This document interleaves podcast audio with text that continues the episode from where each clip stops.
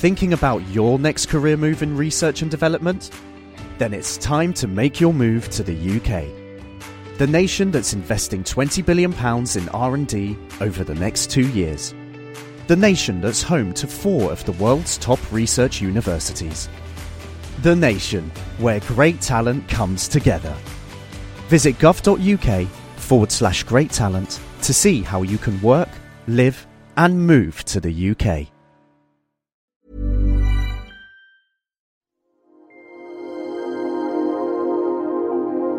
Stripping down science. The Naked Scientists.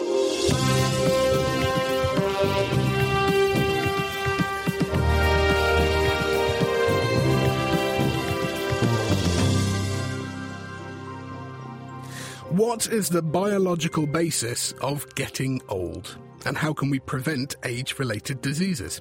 It's Sunday, the 30th of September. I'm Ben Valsler, and for this week's Naked Scientists, I'm joined by Ginny Smith. Hello. Today we're looking at the science of ageing. We'll find out how to stay healthier for longer and explore the different biological approaches to understanding how we age. Plus, in the news, we'll hear how a new laundry additive could convert your clothes into pollution busting air filters.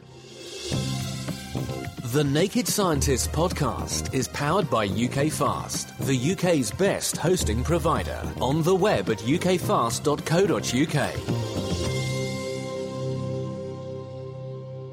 We talk about the science of ageing, but perhaps a more accurate term would be the sciences of ageing. Understanding age and age related diseases involves research at every level, from populations through individuals, their organs and separate cells, and even down to the molecular domain. These approaches were brought together recently for a conference on ageing and bioscience, hosted by the Babraham Institute just outside Cambridge. And despite their different scientific backgrounds, researchers of age and age related diseases appreciate that it's not a purely academic problem they face. I'm Linda Partridge, and I'm director of the Institute of Healthy Aging at UCL. A very practical problem, I think, is the one that many of us are trying to address, which is how to keep people healthy as they get older. The economic impact of the aging population on health services is just becoming completely unmanageable. There have been a lot of headlines recently about the National Health Service and the very complex presentations that are coming in with a lot of old people and really the inability of the system to cope. And of course, the major burden of ill health is falling on older people now. So that's where we should be focusing our attention to try and help people. Some people, of course, live longer than others, in some cases, much longer. So, can we just look to them to understand how to live long, healthy lives? One of the most interesting facts is that people who live to be over 100, centenarians, are terribly average in the way that they behave. They're no less likely to smoke than other people. In fact, the world's uh, lifespan record holder was a French lady called Jeanne Louise Calment, and she gave up smoking when she was 119. So clearly, these people must be very resistant to the effects, and they're no more likely to take exercise. They're no less likely to be podgy than other people. They're a bit of a mystery, really, but they do seem to have some genetic characteristics, which interestingly are similar to the ones that make laboratory animals long lived. So that's a rather nice ray of light that suggests that we really can use simpler animals that don't live as long as humans and where we can do experiments to try and understand the mechanisms of human aging. The genes of people who live long, healthy lives can only tell us part of the story.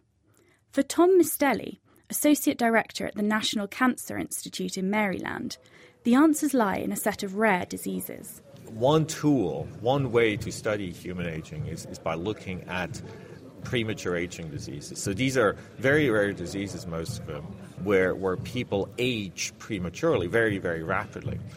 And there's about six or seven of those um, that we know of. And interestingly, all of those have something to do with DNA damage and DNA repair. The advantage that we have with, with these premature aging uh, patients is these are all genetic diseases. So we actually know exactly what is wrong at the DNA level in those patients. So, for example, the, we work on a, on a particularly rare disease, which is called Hutchinson Gilford progeria syndrome This disease is caused by a single mutation in the genome. We know exactly what the mutation does at the level of DNA, uh, at the level of protein, and then we begin to study what happens at the level of, of cells. So, this particular mutation, for example, causes defects in the cell nucleus, in the structure and the architecture of the cell nucleus. And that influences the organization of the genome and actually leads to DNA damage, and subsequently to that, then to aging defects. But can disordered aging conditions really tell us about normal, healthy aging? And I think the answer for all of these premature aging diseases is yes and no. So there will be certain aspects of the disease which are also found in, in normal aging. And then other aspects are missing. So, for example, the, our favorite disease is HGPS disease. We see many, many of the phenotypes at the cellular level that we see in patients. We also see those in healthy, normally aged individuals.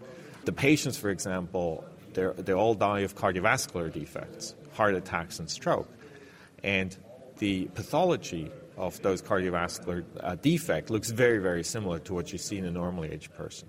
On the other hand, the patients that we're looking at, for example, they never develop tumors. We actually find that interesting. We actually use that now to ask what are the mechanisms that prevent tumors or promote tumors in aged individuals. The link between age and tumour growth prompted Jan van Deursen from the Mayo Clinic in Rochester, Minnesota, to approach ageing from a perspective of cell biology. Around the age of 45 50, chances of getting cancer increase exponentially. Cancer is, is considered to be a, a disease of gene mutations they don't necessarily increase dramatically around that age. And so that doesn't really explain that, that acceleration. And I think that we're missing something. We have a missing link. Perhaps that missing link is the changes in tissues that happen in general during the aging process that become much more permissive for cancer cells or precancerous lesions that we're all kind of carrying to turn into tumors. So, for instance, as we age, we accumulate more and more so called senescent cells, which are aged cells. What these aged cells do is they secrete growth factors that stimulate tumor growth and then proteases that kind of chew up the tissue structure so that it's easier for cancer cells, once they are forming in a tissue, to actually escape the tissue and form a metastatic tumor, which is usually what's killing people. So that's kind of a hypothesis that is finding some traction right now. Senescent or aged cells create a tissue environment that encourages the growth of tumours, and these cells are also known to cluster around the sites of damage in age related diseases. So, could removing them slow aging? We have shown that if you clear senescent cells in an animal that's aging, as they are formed, you get rid of them, you can attenuate a series of age related pathologies.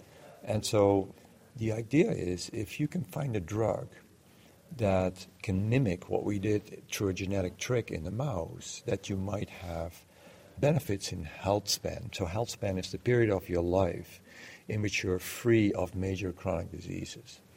You know, we always talk about longevity, but nobody wants to live long if you're not healthy.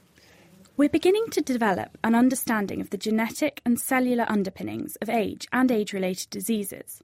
But if we are to come up with a formula for a long and healthy life, we need to know more about our lifestyles and the environment in which we age. Linda Partridge's work at the Institute of Healthy Aging is shedding some light on the role of diet and nutrition. One of the obvious features of these pathways that can seemingly ameliorate the aging process is that they're the ones that respond to diet. They detect nutrients and they determine what the animal does in response. You know, can it afford to reproduce, mount an immune response, grow, that kind of thing. So, given that there are the central control systems for matching food to activity, knocking down their activity can have quite a lot of side effects and not desirable side effects, like impaired wound healing, for instance. So, I think the name of the game at the moment is trying to understand how these pathways can improve health during aging and whether that can be triaged away from these undesirable side effects that seem to come along with it. So, drilling down into these pathways, trying to find out what genes show altered activity, can we separate them out into groups that are controlled by different mechanisms and just target the ones that improve health? I think the jury's out on that at the moment. We don't know if it's going to be possible, but there's every hope, I think, that it will be. Linda Partridge from UCL, and before her, Jan van Deursen from the Mayo Clinic and Tom Misteli from the National Cancer Institute.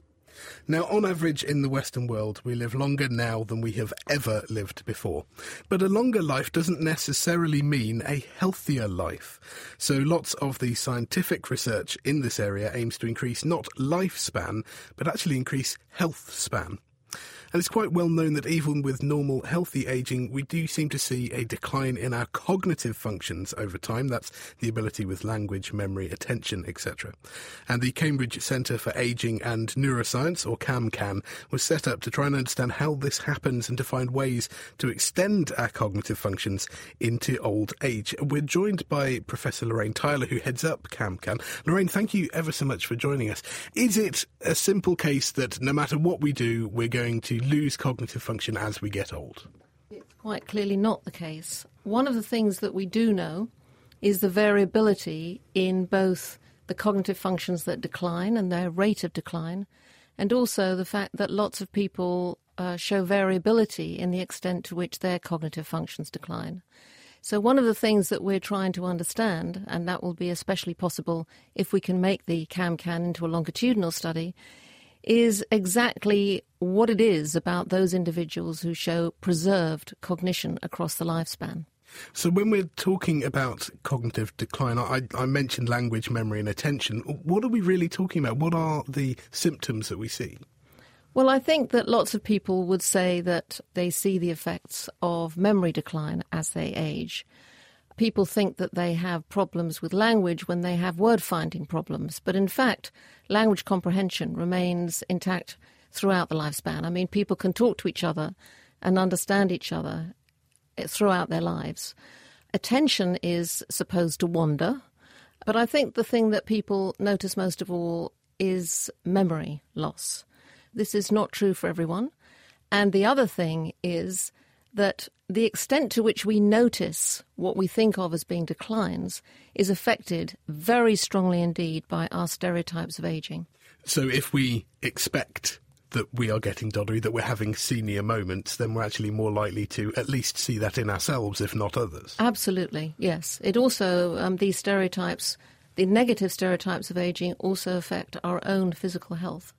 So uh, almost a placebo effect because we expect to be losing our memory, we yeah. actually do start yeah. to lose it. That's quite remarkable. But when does this sort of thing start to, to kick in? I understand some of it is actually something I should be worried about. I'm in my early 30s and already I could be seeing a decline.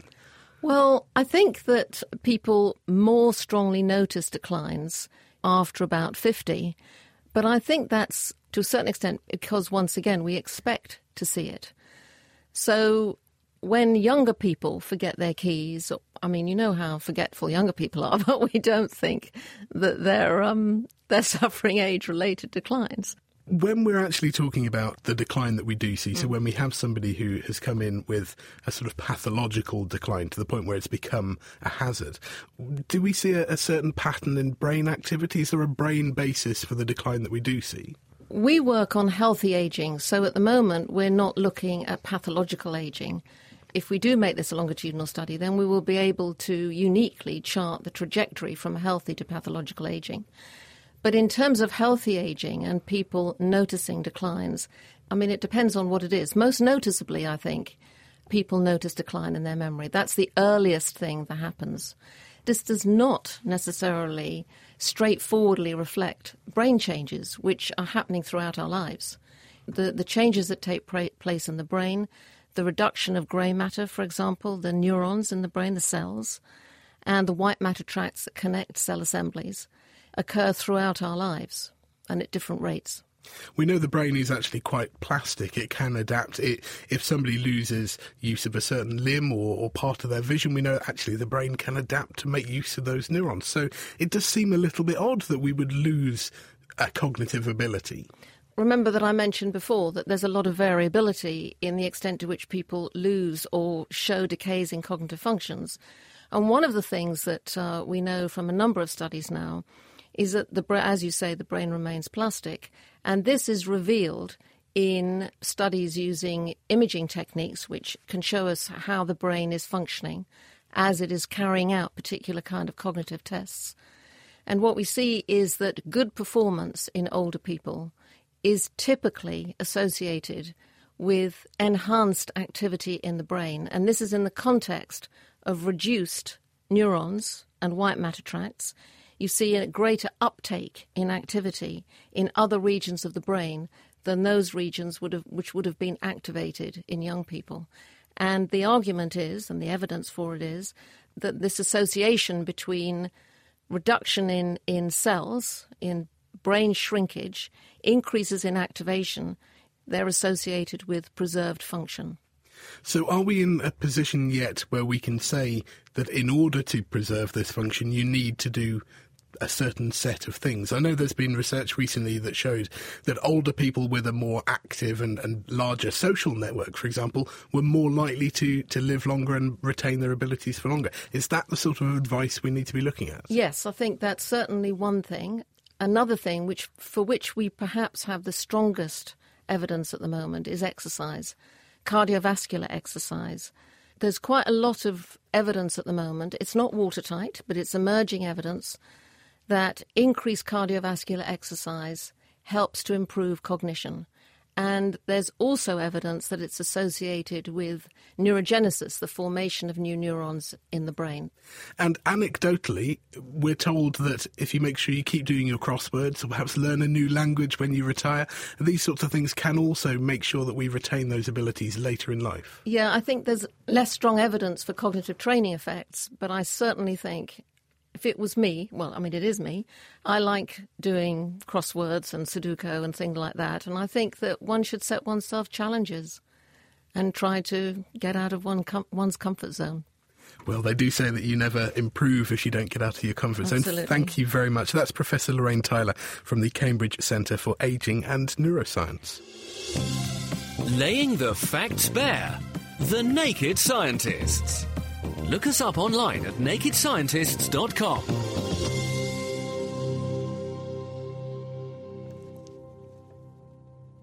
This is The Naked Scientists.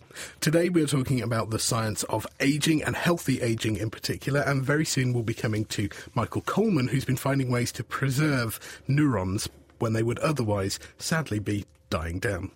But first, we're going to have a look at what's been hitting the science news this week. So, Ginny, what do you have for us? I have an interesting story here about eunuchs. That's men who are castrated as children. And it's been shown that they live up to 19 years longer than intact males, according to some research by scientists in South Korea. I guess there has to be some advantage to it. I think quite a lot of our audience will have just crossed their legs. But how did they find out? Presumably they haven't gone around castrating people and then seeing how long they live. well, no. This study, which was published in Current Biology, was actually conducted using historical records of more than 385 eunuchs who lived in Korea between 1551 and 1861 where they served the royal family. And from these records, Kyung Jin Min and his colleagues at Inha University were able to find the dates when 81 of these eunuchs were born and when they died, so they could work out how long they lived.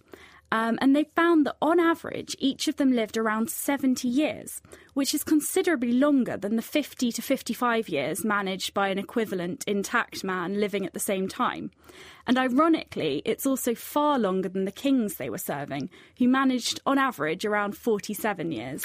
Well, I suspect the kings were living quite an extravagant lifestyle and possibly didn't uh, constrain their desires as much as they should have done. But why do we think this is? Why do we think being castrated is having this effect on lifespan?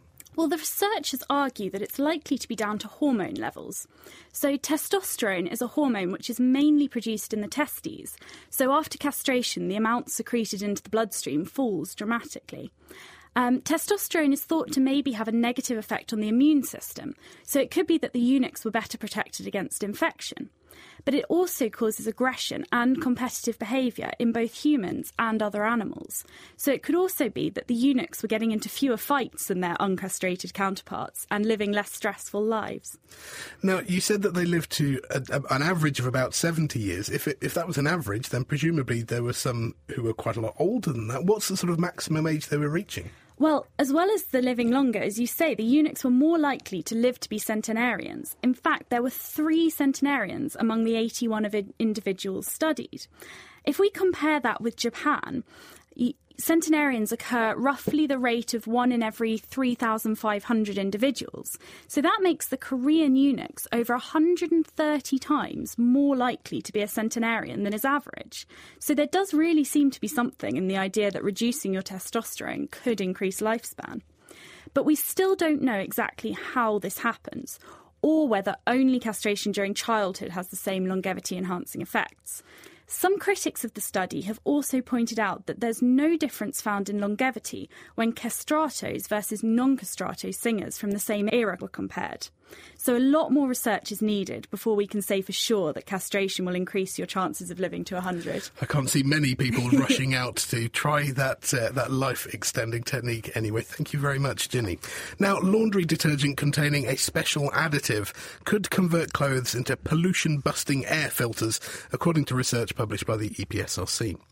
The additive, called CatClo, stems from a collaboration between the University of Sheffield and the London College of Fashion.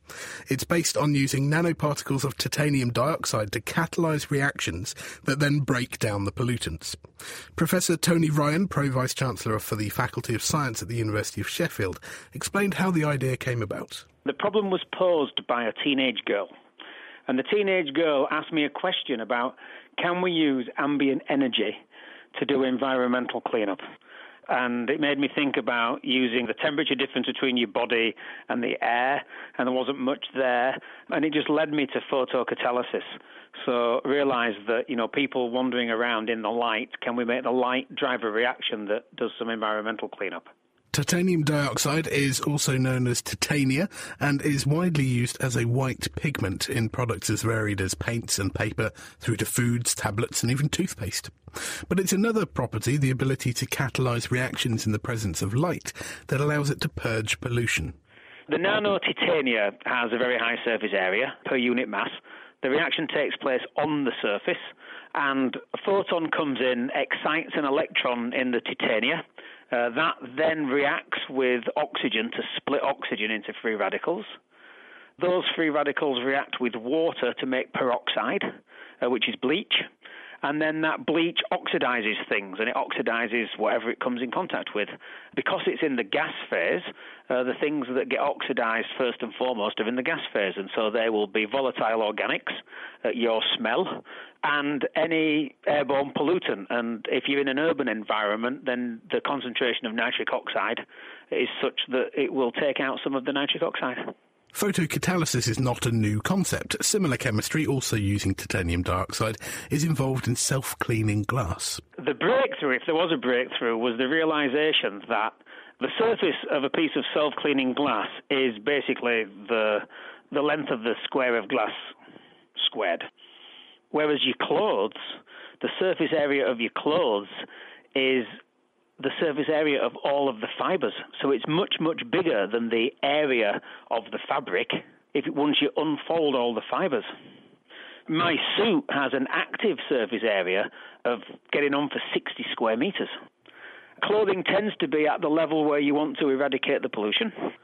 You, you take advantage of the temperature gradient inside and out because that gives you a net flux of, of air. And the environmental cleanup agent is perambulating. Even if you have an architectural surface covered with, with paint that's designed to take out air pollution, you still need the wind. And not wanting to make a pun, people make their own wind. But how much difference could catalytic trousers really make? A pair of catalyzed jeans will take out somewhere between um, uh, a gram and two grams of nitric oxide out of the atmosphere uh, a day. Uh, if enough people do that, the numbers build up very, very quickly. So, for example, if, if half of the population of Sheffield were wearing catalyzed jeans, we'd be able to bring uh, Sheffield from exceeding the safe limit of nitric oxide, which is 40 milligrams per cubic meter. And currently we exceed it by about 10%. And it would be able to bring us below that value for the whole of the year in the city. So a fully catalysed person could make a minor difference, but reaching enough people requires a new approach. In order for this to work, it has to be pretty universal because the amount that any one person takes out is rather small. So to take out the nitric oxide pollution from a single car needs about five people to be catalysed. So what you'd need to do then is make sure that as many people as possible in a city are catalysed. And rather than dealing with a brand of clothing, um, it's much easier to deal with something that everybody does, which is wash their clothes. What we're trying to do is get laundry manufacturers to come together to deliver this technology via the laundry. Of course, anything added to laundry detergent is going to end up in the sewers, so one concern is the potential to change the chemistry in sewers and in water treatment plants. Sewers is really easy because it's dark in a sewer and the catalyst only works when it sees light. So if a piece of titanium dioxide sees light, then it's a photocatalyst. If a piece of titanium dioxide is in the dark, it's a lump of rock. Likewise, in the sewage farm, two millimeters of water is enough to filter out a big proportion of the UV. And then the question is, what do titanium nanoparticles do to the bugs in the sewage plant? And that's absolutely something we're looking at. The researchers are now working closely with a manufacturer of environmentally friendly cleaning products to commercialise CatClo, and they hope to have something on the market within a couple of years. They hope that, as well as the wider environmental cleanup, these additives will benefit people suffering from asthma and respiratory problems. And Professor Ryan also highlights one other, less obvious benefit. And, and you know, for, for a Yorkshireman like me, the best thing is uh, it's a license to fart. Professor Tony Ryan, OBE, Pro Vice Chancellor of the University of Sheffield Science Department, making a fart joke on The Naked Scientists as he tells us about the benefits of catalytic clothing, which will clean up all sorts of man made pollution. Now, male DNA, almost certainly left over from a male fetus, has been found lurking in women's brains, according to research published in PLOS One this week. It's unclear what effect this may have on maternal health. Fetal microchimerism is the process by which fetal cells and DNA can escape the womb and get into the tissues and bloodstream of, of, a pregnant woman. But this work, carried out by William Chan of the Fred Hutchinson Cancer Research Centre and his colleagues, is the first to show that these cells can reach and persist in the brain. So, how did they find out about this? Well, they were looking at brain samples taken from the autopsies of 59 women, and they were testing them for the presence of Y chromosome DNA, so that can only have come from a male. And 63% of their samples were positive for male DNA, showing not just that it's very common, but also that it's very long lasting. In fact, the oldest female that was positive for male DNA was 94 years old. Now, generally, the blood brain barrier, or BBB, should keep foreign cells like these out, but changes during pregnancy can cause the barrier to become more porous than normal, and that gives these chimeric cells a window of opportunity to get through. Does carrying around male DNA like that have any impact on the woman herself? Well, that's a good question, and this was a very small study, so the impact of this is still very unclear. But previous research has shown that this fetal microchimerism is a bit of a double edged sword. The cells may help to aid tissue repair and they may protect against breast cancer, but at the same time, they might also increase the risk of auto- autoimmune diseases and inflammatory problems, and actually other cancers, things like bowel cancer.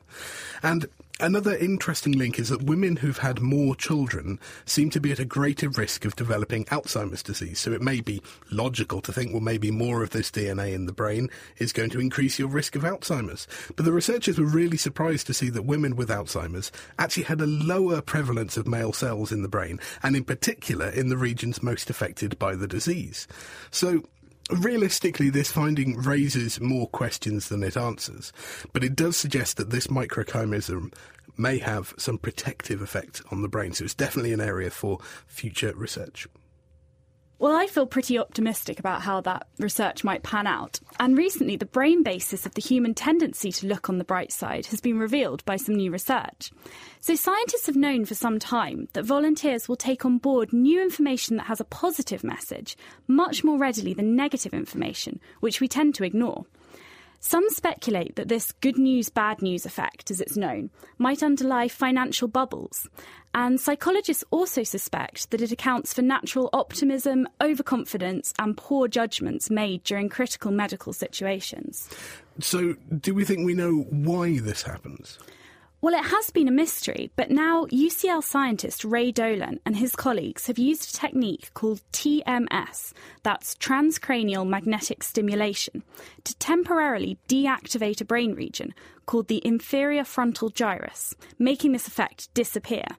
Now, the inferior frontal gyrus has previously been linked to self inhibition and also to updating what we believe about ourselves and the world around us. So, we have people uh, set up with the transcranial magnetic stimulation. That's where you apply a magnetic field to a, a region of the brain from outside the head. But what did they actually get their volunteers to do? Well, this study was published in PNAS this week, and the UCL team asked the volunteers to estimate the, their likelihood of suffering 40 different adverse events. So, this ranged from their chances of developing Alzheimer's to their chances of being robbed. The subjects were then presented with data showing the true frequency of each event in a representative population. And while they were reviewing this data, TMS was applied to the subject's brains to switch off either their right or their left inferior frontal gyrus, or an unrelated control part of the brain. They were then asked to re estimate their risk for each of these adverse life events that they'd considered previously. And when they did this, what did they actually find? Well, they found that inhibiting the right inferior frontal gyrus or a control brain region had no effect at all. Just as before, the subjects revised their estimations in response to good news, so when they found out they were less likely to suffer one of the events than they had thought they were, but they buried the bad news. Inhibiting the left inferior frontal gyrus, however, produced a radical rethink on the part of the subjects, with 60% of them ceasing to ignore the bad news that they'd ignored before. And examining this data confirmed that the effect wasn't because the subjects were less good than they had been previously at incorporating the good news, rather, they were increasing their ability to take on board the bad news. So, if we want to make sensible, objective, data based decisions about our lives, do we need to switch this bit of the brain off? Well, probably not, because as the researchers point out in their paper, there are positive benefits to regarding your metaphorical glass as half full rather than half empty, because emphasising the pros and ignoring the cons, as they put it, increases exploratory behaviour and reduces stress and anxiety, a fact that has links with physical and mental well-being. So in other words, this area has probably evolved to help us avoid depression and anxiety and so be better able to function in the world. So, being a hopeless optimist may actually be very good for you. Thank you very much, Ginny. Now, for a roundup of what else has been hitting the scientific headlines this week, here's Alan Boyd. Bacteria and other debris can become stuck to catheters inserted into the body, potentially causing infection and blood clots, also known as thrombus, to develop. Now, a group of researchers across several American universities and Semprus Biosciences have developed a technology that could solve this problem. The team developed a catheter that creates a water barrier on its surface, which prevents blood platelets and bacteria sticking to the device. Co author Chris Loose explained the importance of the technology. This work's important because there's a whole host of medical devices uh, that have complications in the body, whether they're related to bacteria or related to blood clotting. Uh, so we see this as a really broad problem, uh, and this is really a first step. We're showing technology has some nice long-lasting performance benefits for reducing both this bacteria as well as thrombus over multiple months of blood product exposure. So a dual functionality and a long term. In laboratory trials, the new device had 99% less unwanted material attached to it than conventional catheters, even when left in place for 60 days. The work was published in Science Translational Medicine. The previously highly elusive element 113 has been discovered by Japanese scientists at the Riken Laboratory after nine years of work. The highly unstable and short lived element was made by firing millions of atoms of a lighter element at a heavier one and observing the decay chains of the atoms created from the collision. However, it's not certain that the Japanese team, publishing in the Journal of the Physical Society of Japan, will be able to claim the discovery, as other groups in Russia and the US have also made claims to element 113, and any new discovery must be ratified by a working group of the International Union of Pure and Applied Chemistry, as Dr. Philip Broadwith from the Royal Society of Chemistry explained. There are other groups which may also have claims towards element 113. So it depends whose evidence the working group decides is the most convincing and which came first as to who gets to name the element. A group of engineers have created implantable electrical devices that harmlessly dissolve after a predetermined time period, removing the need for further surgery to remove them. The devices use materials that are already used in the body, such as magnesium, which is currently used in the form of stents to keep arteries open, and a form of silk currently used for stitches. The thickness of a layer of magnesium oxide covering the implants controls how long they function for, as this substance dissolves at a known rate within the body.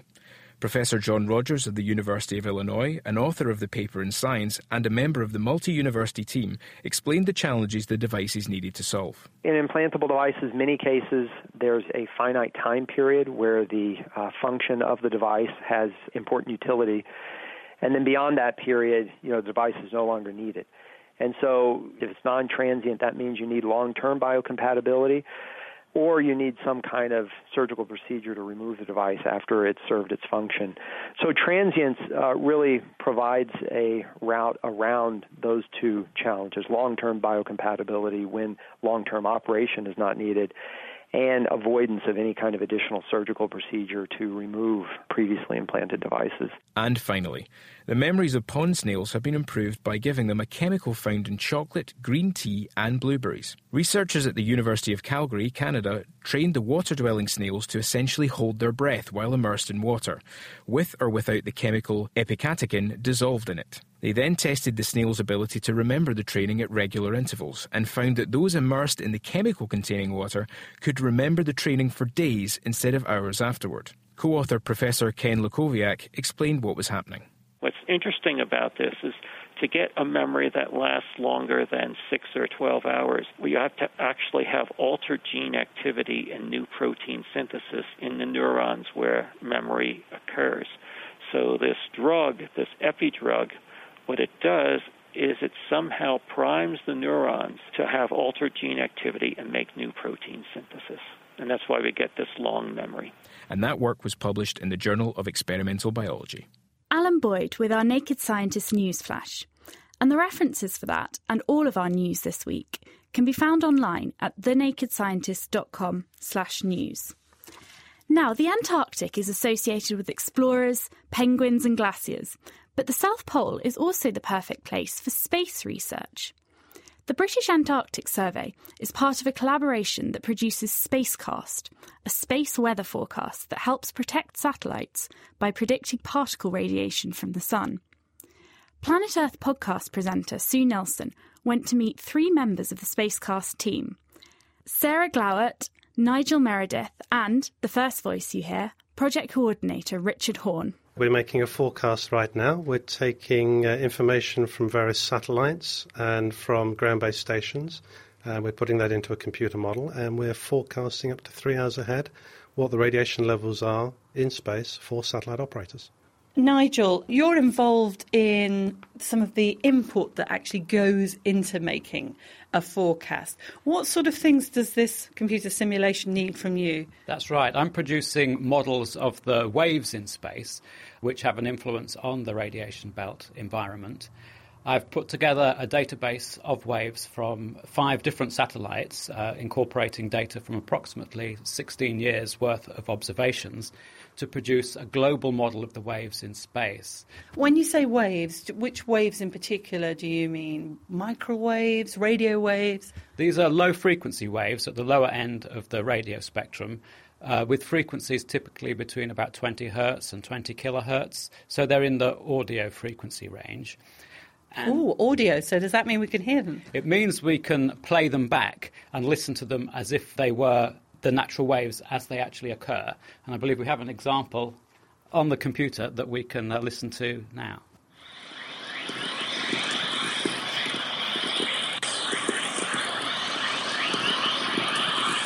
Well, that, that wave that you just heard there was Whistler mode chorus, which is a particularly important wave which can accelerate particles in the radiation belts up to very high energies. And that's one of the emissions that we observe. So they're sort of in a way, it's like particles are surfing on these waves. They're, the faster the waves, then the quicker they get here. That's right. The, the, the particles themselves can actually surf on the waves and gain energy gradually in small increments, but by surfing on many waves uh, over time, they can build up their energies to very high energies, up to the so called MeV energies, which are representative of the killer electrons, and they can be accelerated to these kind of energies on the time scale of typically one or two days. Now, Sarah, you're, you're putting then this information into the simulation, there must be quite a few variables. Yes, I mean, we suddenly need, for instance, the activity of the sun the levels of geomagnetic activity going on out in space. They all go into the model. There are various other waves that interact in different ways and drive the particles closer to the Earth. They're all different aspects that go into the model. And how accurate is it? How do you test it, its accuracy? Okay, we developed the model by running it as a simulation, not as a forecast. So there are periods of time for which we have satellite data that we can actually try and recreate using the model. So that gives us some idea of how well we're doing. And if you look on the Spacecast pages, you'll actually see data from the GOES satellite and a model prediction of that data. So you can actually tell for yourself how well we're doing. And you'll see there are times at which we do well and there are times at which we don't do so well. And, and what are the time scales involved here? What's the time scale between effectively the sun belching and us feeling its breath? That can vary. The fastest material can flow off of the sun and reach the Earth is something like 17 hours, but typically, usually, it's around about uh, two days, two to three days, something like that. And then once that hits the Earth's magnetic field and disrupts the Earth's magnetic field, that's when all these waves come into play, accelerating the charged particles, and that, that's a process that occurs inside the Earth's magnetic field. And that then may take typically a day, maybe two days, something like that. Richard, you're a co investigator on a NASA mission that launched only a, a, few weeks ago to study the sun's influence on the Earth. How will this mission complement what we already know?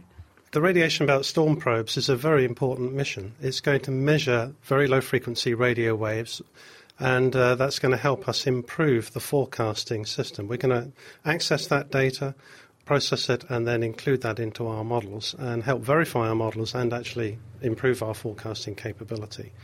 It's um, going into a region where we don't really have very much data, so that's very important for us. And here at the British Antarctic Survey, we are, have a co-investigator status on the, on the mission. I think we're the only UK group to have that and that's very important for us. And it's a very important international collaboration. Spacecast Project Coordinator Richard Horne along with Sarah Glauert and Nigel Meredith from the British Antarctic Survey. And you can hear a longer version of that report from Sue Nelson in the Planet Earth podcast. You can find links to that on our site at thenakedscientist.com slash planet Earth.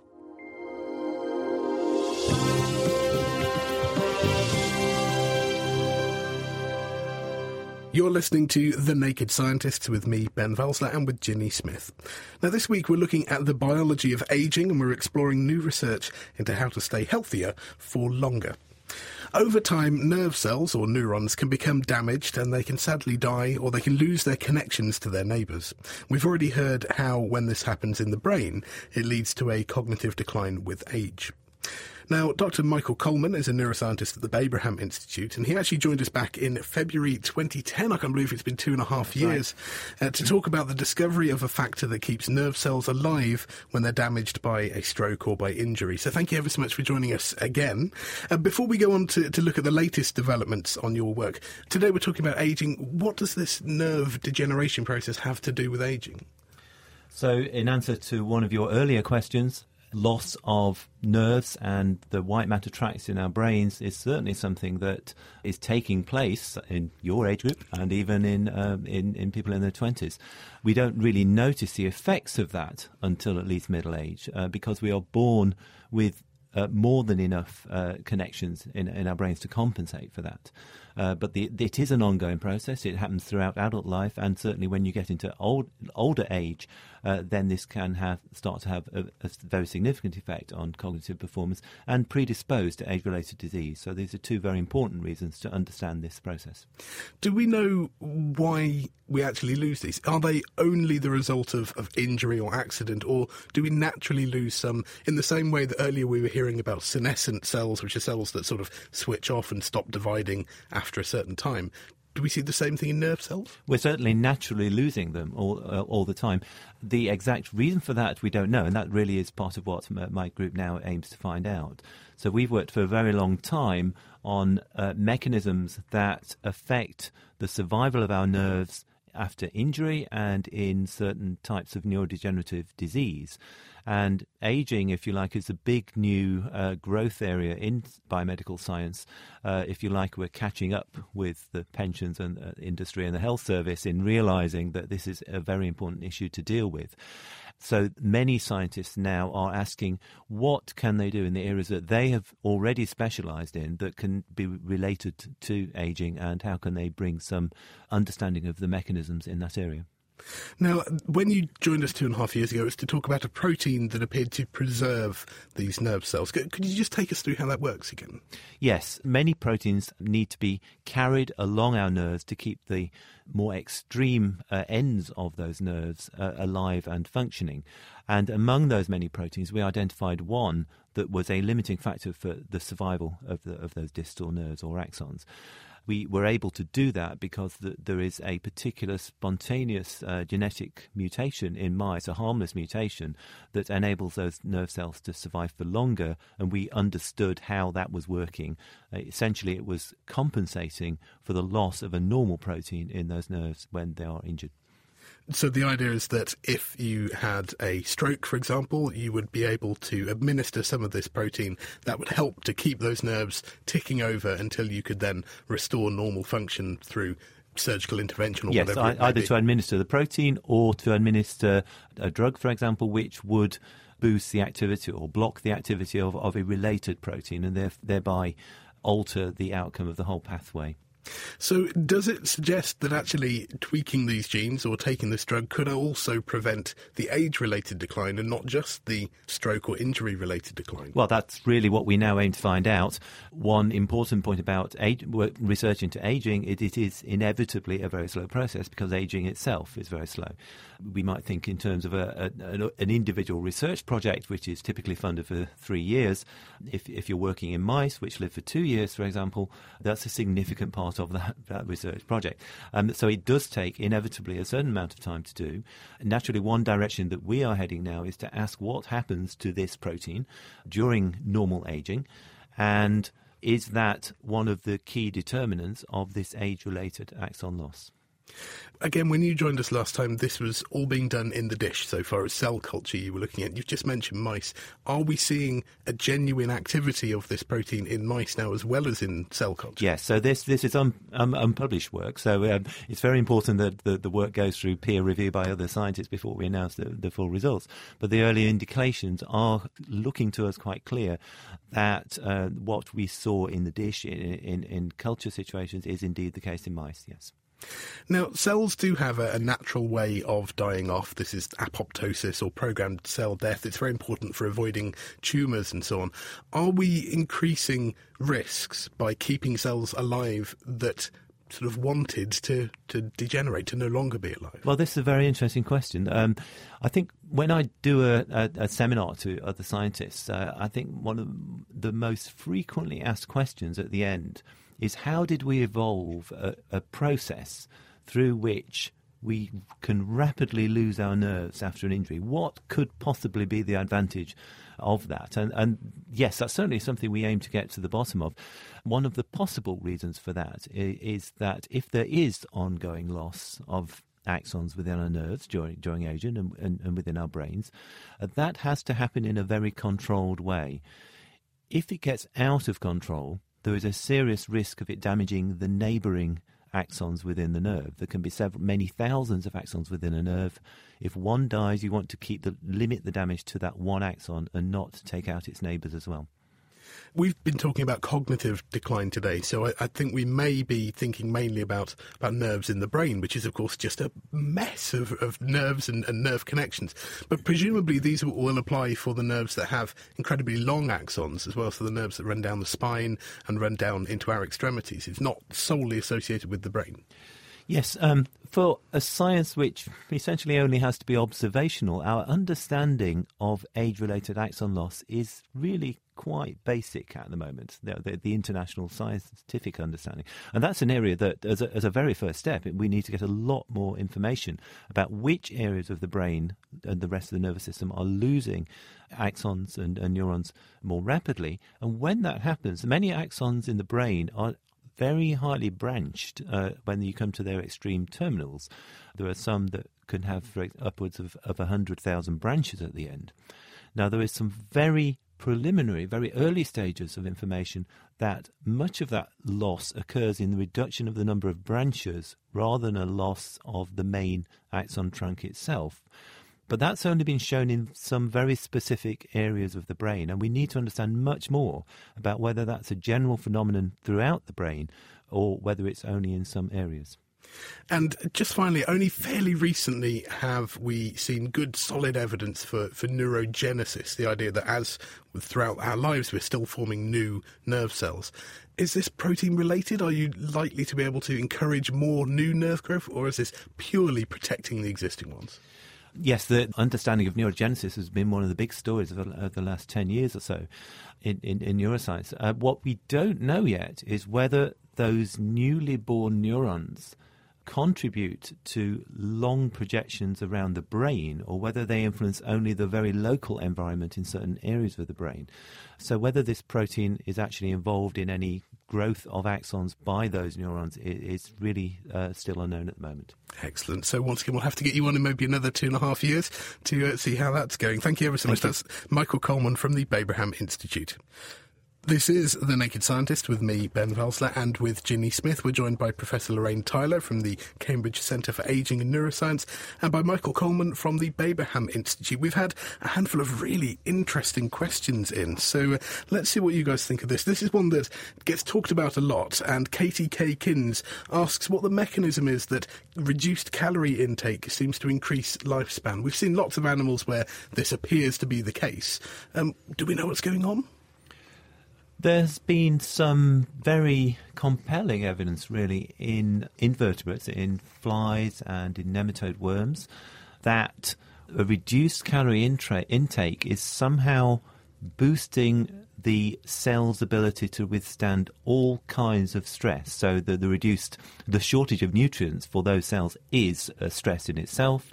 And by switching on the resistance to that, it also um, switches on resistance to many other kinds of stress as well. So that's the best that we understand at the moment, that it seems to be some kind of general upregulation of, of ability to withstand stress. And I think it's probably important to point out that when we're talking about calorie restriction, we're not talking about not having that extra donut or having a slightly smaller bowl of cereal in the morning. These calorie restriction experiments are really quite extreme, aren't they? Yes, they are quite severe. I do know there are some human studies going on to test this, but uh, uh, I certainly wouldn't like to be a subject in those experiments. and we've also had a phone call from Mike. He called in from Suffolk. He says that he has a hip problem that stops him from exercising. Lorraine, you were saying earlier that cardiovascular exercise is very good for preserving cognitive function. Do we have any idea what he could do if he can't use his hips? There are exercises that you can do using um, your arms and the rest of your body that will generate um, aerobic activity. So I don't think it's the case that people who can't move very easily uh, can't do any. I mean, it's more difficult if you if you can't. But I certainly think that you can lift weights and do do exercises with the upper part of your body that would help to increase your cardiovascular health.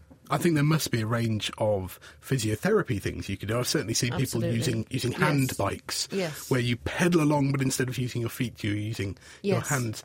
And Michael, just coming back to you, when we're looking at cell lines, we get some cells that we're told are immortal. And how do we know how old they are, and does it matter? Yes, there, there certainly are. Uh, cell lines that we can grow in the laboratory, they are they originate from, from normal types of cells. They may have become uh, tumorous or cancerous in, in, in, the body in some cases, or transformed, as we call it, uh, within the laboratory. And after that, they, they can grow for very long periods of time, yes. So these are immortal cells and they're essential for research, really, aren't they? They are essential, but they do have limitations. They, they have a lot of changes within the DNA. They can sometimes have the wrong number of chromosomes. So they can tell us some things, but we often have to then confirm that in more normal cells. Thank you ever so much. Ginny. And now we're going to explore a novel way to avoiding aging. So here's Hannah Critchlow with our question of the week. The Naked Scientist's Question of the Week, brought to you in association with the Houter Wisman Foundation, supporting science and education from Alpha to Omega. This week, as the autumnal colds and sniffles take over, we consider an extreme way to rejuvenate our aging immune systems. Hi, my name is Casey Farah, and I've been feeling a little bit old recently. I wondered, would a self bone marrow transplant reverse the aging process? So, if we banked stem cells from the marrow inside our bones and then repopulated our bodies with these self renewing and self replicating cells years down the line, would this combat the aging effect? First up, what happens as we age? We turn to a Dean of Aging. I'm Professor Tom Kirkwood at Newcastle University aging is complicated. We know that the uh, the underlying reason that the body ages is that as we live our lives, our cells accumulate a whole host of small faults, damage affects uh, the DNA, proteins, membranes that make up the cells. So, so basically, the aging process is driven by things going wrong. Cells become damaged, and that also affects the stem cells of the body. It used to be thought that stem cells could keep going more or less indefinitely, but actually, we know that stem cells that underpin many parts of the body do themselves experience some form of intrinsic aging. So, in theory, one might think that a good way to combat some of the effects of aging would be to uh, replace the cells within the body that have been damaged by this accumulation of faults uh, with cells that are somehow less damaged. And the idea that you could use your own banked cells from earlier in your life is an interesting one. There are problems with that, though. Aging affects all the cells and tissues of the body, so um, simply rejuvenating one particular population of cells may be good for that group of cells, but it's not going to do anything about all of the rest. So it's not going to be a universal effect. So, Casey, self bone marrow transplants may not reverse the whole body aging effect, but it could be used to reverse a specific aspect of it. Bone marrow stem cells replicate throughout your life to produce your blood cells, including white blood cells such as lymphocytes, which act as soldiers fighting off infection in your body. Your immune system is one function of your body profoundly affected by aging, which is why older people are more likely to succumb to infections. So, could injecting yourself with your younger, fresher bone marrow stem cells keep the flu at bay in later years? My name is Anne Corcoran. I'm a research group leader at the Babraham Institute in Cambridge, and I work on how the body fights infection. Older lymphocytes grow more slowly and make far fewer new antibodies, the proteins that recognize and get rid of infections. So, a younger version of your bone marrow that still has younger stem cells to generate younger lymphocytes might help your immune system to fight infection.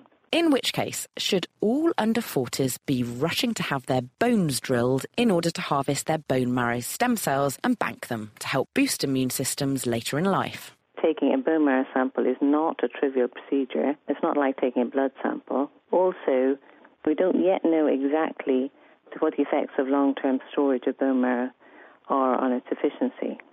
Instead, Anne suggests boosting the older immune system by reducing stress, getting enough sleep, having a healthy diet high in antioxidants, exercise, and some good old physical contact, like hugs and handshakes, to release endorphins and boost the production of antibodies. With that question resolved, we conjure up a new conundrum from. Now, what was his name? I've completely forgotten. My name is David, and I live in Paris. I have a terrible memory when it comes to remembering people's names to the point that I can be introduced to somebody and forget their name immediately afterwards. Can you explain why? Thank you. So, why is it that we can be so good at forgetting names? Send us your thoughts. You can tweet at Naked Scientists, write on our Facebook page, email Chris at thenakedscientists.com, or join in the debate on our forum, which is at nakedscientists.com slash forum. That was Hannah Critchlow with our question of the week.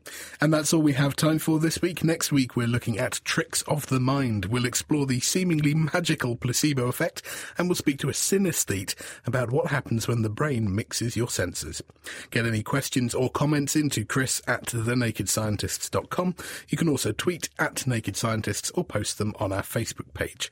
Just before we say thank you to our guests, I'd like to ask you a favour. We are very keen to hear what you think about the Naked Scientists scientists. And so we have set up a survey that you can find at thenakedscientist.com slash survey.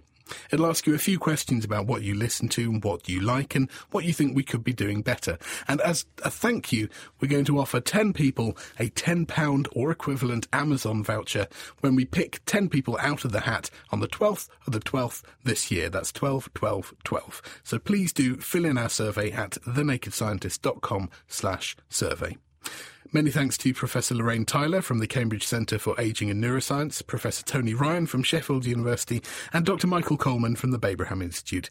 And also thanks to our production team of Hannah Critchlow, Tom Simpkins, and Alan Boyd.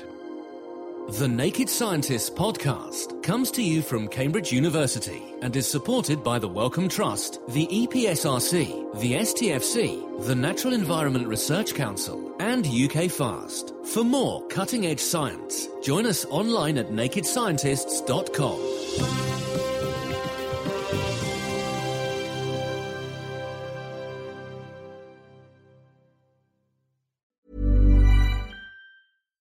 Thinking about your next career move in research and development?